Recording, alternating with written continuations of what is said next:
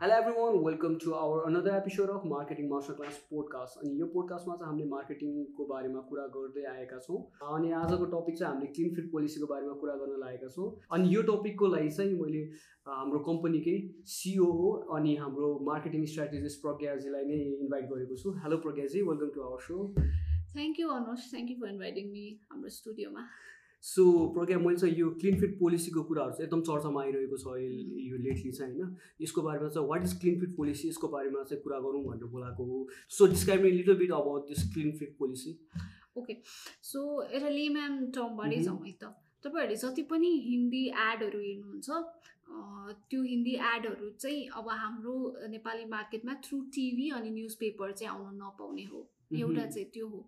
अर्को चाहिँ के हो भनेदेखि जति पनि तपाईँले कुनै कुनै एड्सहरू हेर्नुभएको होला नि इन्डियन एक्टर जस्तो रानी मुखर्जीले डान्स गरेर हुन्छ नि त्यसमा नेपाली भोइस नेपाली सङ हुन्छ तर टोटली त्यही प्रडक्सन हुन्छ नि। सो त्यो चाहिँ स्टप गर्न खोज्ने पोलिसी चाहिँ क्लिन फिट पोलिसी हो होइन? अब यो चाहिँ दुइटा लेयरमा जान्छ कि। एउटा चाहिँ के हो भनेदेखि सपोज तपाईँले स्टार प्लस हेर्दै हुनुहुन्छ होइन? सो स्टार प्लस हेर्दा हेर्दै बिचमा जुन एडहरू आउँछ नि त्यो हिन्दी एड नभइकन नेपाली एड आउनु पर्ने एउटा चाहिँ त्यो हो। अनि अर्को चाहिँ के हो भनेदेखि तपाईँले जुन नेपाली नै एड हेर्नुहुन्छ जुनमा चाहिँ डप भएको हुन्छ अथवा सङ्ग्सहरू चाहिँ इन्डिया नै हुन्छ तर त्यसलाई ठ्याक्क चेन्ज मात्र गरेको हुन्छ नि। जस्तो चिसो चिसो कुल कुल भइहाल्छ म भन्ने पनि थियो नि सो त्यो सबै चाहिँ चेन्ज भएर यताकै प्रडक्सन वाइजली हुन पर्यो। त्यो हो खासमा त्यो दुइटा लेयरमा छ। So Pragya why this clean fit policy is important in नेपालको कन्टेक्समा छ अहिलेको टाइममा ओके सो यसलाई चाहिँ दुइटा वेले पपुलर भइरहेछ यो कुरा। एउटा चाहिँ नेसनलिस्ट टेक इस्युज छ होइन? अब त्यसमा चाहिँ किन हामी हिन्दी एक्टर्सको हेर्ने? किन हिन्दीमै डप भएको गर्ने? हाम्रोमा छैन र लाइक हाम्रो प्रडक्सन छैन कि एड हाउस छैन कि के छैन? किन हामी चाहिँ त्यो हेर्ने भनेर? त्यो भइरहेको छैन एउटा? त्यो चाहिँ less important way of looking at thing okay अर्को चाहिँ रियल इकोनोमिक नै इम्प्याक्ट पर्छ क्या क्लिन फिड पोलिसीले जस्तो कुनै पनि एउटा इन्टरनेसनल ब्रान्ड हामीले सोच्यौँ भने हामीलाई सबै इन्टरनेसनल ब्रान्ड्सको बारेमा थाहा छ हामीले कन्ज्युम पनि गर्छौँ। तर हामीले यसो सोच्दाखेरि हामीलाई त्यो ब्रान्डको बारेमा कसरी थाहा छ भने भन्दाखेरि चाहिँ हामीले इन्डियन टेलिभिजन्समा इन्डियन एड्सहरू देखेर हामीलाई ओप्पोको बारेमा कसरी थाहा छ हामीलाई ओरियोको बारेमा कसरी थाहा छ होइन? सो अल दिस थिङ्स चाहिँ हामीले एड्स हेर्छौँ हिन्दी त्यो भएर हामीलाई थाहा भएको हो नि त। अनि यसमा चाहिँ इकोनोमिकली चाहिँ कस्तो इम्प्याक्ट हुन्छ भनेदेखि तपाईँ हेर्नुहोस् एउटा नेपाली चक्लेट बेस्ड बिस्किट छ। एउटा चाहिँ ओरियो बिस्किट छ।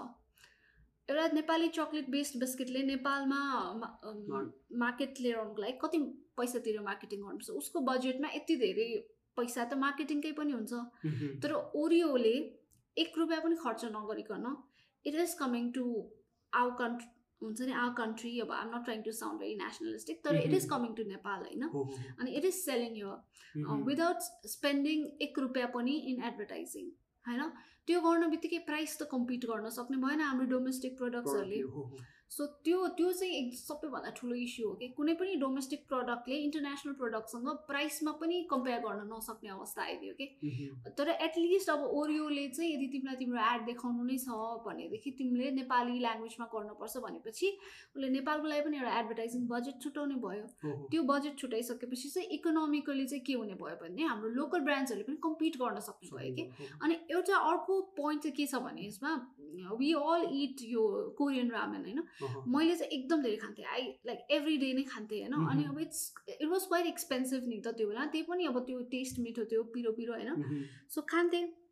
बट देन अहिले आएर चाहिँ के प्रब्लम के सल्युसन आयो सरी प्रब्लम होइन? सल्युसन चाहिँ के आयो भनेदेखि करेन्ट चाउचो आयो टु पिएम चाउचो आयो होइन अनि उनीहरूको प्राइस पोइन्ट पनि पचास रुपियाँसम्म सस्तो भयो। सो मैले फर्स्टमा करेन्ट खाँदाखेरि no the taste does not match so म धेरै खान्न होला भनेर। तर अहिले म त्यहाँ आएलमा गयो भने सर्टेन प्राइसको कोरियन चाउचाउ र करेन्ट चाउचाउमा I always select current chow chow or two PM chow chow कि सो लोकल प्रडक्ट किनभने प्राइसमा त इट्स लाइक आकाश जमिनको फरक त एभ्री डे खानालाई जो पनि कन्ज्युमरले प्राइसमा कम्पिट गर्न सक्यो भने चाहिँ बल्ल हाम्रो नेसनल प्रडक्ट्सहरू चाहिँ त्यो स्ट्यान्डर्डमा पुग्दै जान्छ।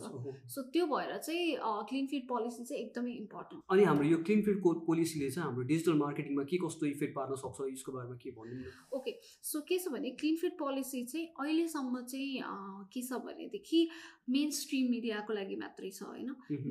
यो चाहिँ डिजिटली चाहिँ आइसकेको छैन। But then I talk to someone from आन होइन उहाँले भन्दै हुनुहुन्थ्यो कि त्यसको लागि पनि पहलहरू भइरहेको छ त्यसको लागि पनि कुराहरू भइरहेको छ कि डिजिटल मार्केटिङमा पनि होइन एउटा. इन्टरनेसनल ब्रान्डले यदि एडभर्टाइजिङमा छिर्न पाएन भनेदेखि फेसबुकमा पनि फेसबुक एडभर्टाइजिङ पनि one of the major firms of. Advertising हो नि त सो त्यसमा पनि छिर्न नपाओस् भनेर चाहिँ त्यस्तो खालको रुल्स पनि आउनुपर्ने जुन यो स्पोन्सर्ड एड्सहरू हुन्छ नि त्यो पनि. इन्टरनेसनलवाला आउनु नपाउने भन्ने रुल्स पनि आउनुपर्छ भनेर छ अब. यो चाहिँ फर्स्ट स्टेप हो है this is the. First step यो जुन मेन स्ट्रिम मिडियामा आयो सेकेन्ड स्टेप भनेको चाहिँ डिजिटल मिडियामा पनि त्यो. ब्रान्ड्सहरूले चाहिँ यता नै पैसा उ गर्नुपर्ने हुनसक्छ अनि I know a lot of people who run digital marketing agencies के Mhm. अनि उहाँहरूले चाहिँ के भनिराख्नु भएको छ भनेदेखि क्लिन फिड आए पनि नआए पनि हामीलाई चाहिँ केही पनि फरक पर्दैन भनिराख्नु भएछ त्यो चाहिँ मलाई ट्रु लाग्दैन कि.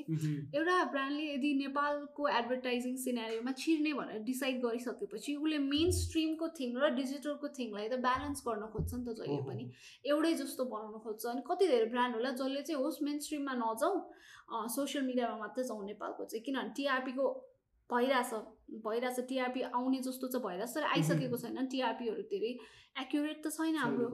सो त्यो रिजनले गर्दाखेरि पनि इन्टरनेसनल ब्रान्ड्सहरूलाई पनि डिजिटलमा पनि इन्ट्रेस्ट हुनसक्छ। एउटा थिङ चाहिँ त्यो हो.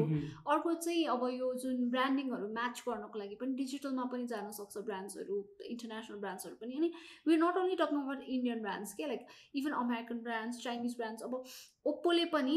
नेपालमा जति बजेट थियो आई हर्ड समवेयर कि ओप्पोले नेपालको बजेट चाहिँ कट गरेको थियो मार्केटिङको किनभने.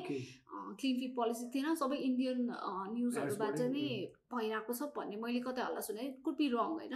तर I won't be surprised if it's true भनेर पनि के सो त्यो थिङ्स हुन जान्छ अनि. डिजिटलमा चाहिँ अहिलेसम्म चाहिँ लागु भएको छैन तर लागु हुन हुनसक्छ भन्ने चाहिँ हामी एक्सपेक्ट गर्न सक्छौँ अनि यो कतिको फिजिबल छ यो क्लिन फिट पोलिसी चाहिँ हाम्रो नेपालमा अहिले लागु हुँदैछ सो यसमा चाहिँ के छ भनेदेखि यो चाहिँ गभर्मेन्टले नै लेड लिड गरेको थिङ हो होइन क्लिन। फिट पोलिसी अनि त्यो भएर चाहिँ इट इज एस्टिमेटेड कि यो अक्टोबरको बिचसम्म चाहिँ यो लागु हुन्छ नेपालमा. सो अक्टोबरको बिचसम्म लागु हुन्छ तर कोरोनाले गर्दाखेरि अलिकति टाइम मागिरहेछ कति धेरै अर्गनाइजेसन्सले त्यो भएर ए वान टू मन्थ उता चाहिँ जान सक्छ Mhm. तर यो चाहिँ अक्टोबरमै लागु हुन लागिरहेको छ क्या clean. Fit policy which is a good news for everybody. होइन Mhm. अनि guys if you're working in advertising industry in any ways you're going to get like हुन्छ नि एकदमै रिच किनभने it is going to bring a lot of opportunities होइन one one thing चाहिँ त्यो हो है Mhm. अनि नेक्स्ट थिङ चाहिँ के हो भनेदेखि we were talking about feasibility right Mhm. So यसमा टेक्निक टेक्निकल अनि टेक्निकल थिङ्सहरू चाहिँ हामीलाई चाहिन्छ कि? खासमा अब इमेजिन गर न तिमी स्टार प्लस हेरिरहेको छौ हिन्दी सिरियल हेरिरहेको छौ स्टार प्लस पछिको तिम्रो एड सपोज कुनै चाउचाउको नेपाली चाउचाउकै एड भन्न खोजेको होइन। कुनै इन्टरनेसनल नै चाउचाउको अथवा कुनै इन्टरनेसनल बिस्किटको अथवा केही चिजको नै एड होस् होइन.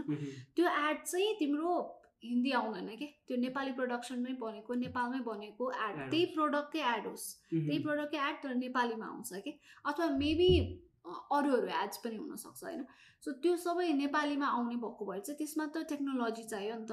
सो. त्यो टेक्नोलोजी चाहिँ कहाँ कहिले पुऱ्याउँछ नेपालले? पुऱ्याउनै सक्दैन भन्ने एकदम धेरै आलोचना चाहिँ आइरहेछ होइन। अनि इभन आइएम अल्सो वेटिङ कि कसरी त्यो टेक्नोलोजी पुऱ्याउँछ होइन. बट अब अकर्डिङ टु सम सोर्सेस मैले एउटा दुइटा सोर्सेससँग कुरा गर्दाखेरि चाहिँ we are already ready with the technologies भन्ने कुरा आएको थियो कि। Oh. सो टेक्नोलोजिकली चाहिँ यो फिजिबल भइसक्यो। अनि ल वाइज चाहिँ यो आइसक्यो. अनि विज्ञापनको लागि विज्ञापन यस्तो खतरा इन्डस्ट्री हो होइन अब मार्केट नै टेन अर्बदेखि टुवेल्भ अर्बसम्मको मार्केट छ नेपालमा। भनेपछि यो मेजर कुरा हो तर यो यस्तो राम्रोसँग रेगुलेटेड भइरहेको थिएन होइन तर अब चाहिँ एकदमै प्रपर विज्ञापन एन्ड पनि आएको छ. विज्ञापनको लागि ओ के बजेट पनि आएको छ रेड बुकमा. सो यो सबै भइसकेपछि चाहिँ it's it all adds up के? यो. फिजिबल हुन्छ यो राम्रो नै हुन्छ जस्तो चाहिँ म चाहिँ एकदमै पोजिटिभ छु होइन? Okay so clean fit policy आयो भने त धेरैलाई फाइदा हुने रहेछ त्यो भएपछि। ओके सो क्लिन फिट आयो भने त खत्रै हुने रहेछ है। त्यो पनि मैले अहिले कुरा सुन्दै गर्दा फिल गरेँ। So Pragya do you want to add something more about this clean fit policy to our audience so यो चाहिँ एकदमै पोजिटिभ स्टेप हो। हाम्रो. कन्ट्रीको इकोनोमीलाई चेन्ज गर्ने ऊ छ. दुइटा वेले एउटा त डोमेस्टिक प्रडक्ट्सहरूले चाहिँ कम्पिट गर्न पाउँछ। अर्को वे भनेको हाम्रो नेपालको जुन क्रिएटिभिटी छ. त्यसलाई अब बिगर बजेटमा बेटर बजेटमा चाहिँ हामीले एक्सप्लोर गर्न पाउने। भयो हाम्रो प्रोडक्सन भ्याल्यु हुने भयो हाम्रो एडभर्टाइजिङ इन्डस्ट्री एउटा इन्डस्ट्री बुम हुन बित्तिकै कन्ट्रीको इकोनोमी यत्तिकै बुम हुन्छ होइन. त्यो भन्नु सो यो चाहिँ एकदमै पोजिटिभ थिङ हो अनि एउटा एडभर्टाइजिङमा करियरै छैन भन्ने मान्छेहरू पनि छ कि आइम Mhm. सक्ट किनभने मैले भनिहालेँ अघि फिगर होइन so if you are interested if you are creative then हुन्छ नि keep learning keep doing something about it किनभने चाहिँ क्लिन फिट पोलिसी आइसकेपछि चाहिँ एकदमै पोजिटिभ वेमा जानेवाला छ होइन? सो त्यही नै हो। Thank you thank you for inviting me okay thank you Pragya for sharing your information होइन? आई होप हाम्रो अडियन्सहरूले नै केही न केही गेन गर्नुभयो होला क्लिन फिट पोलिसीको बारेमा। Thank you guys for listening to us will be back again with another episode till then bye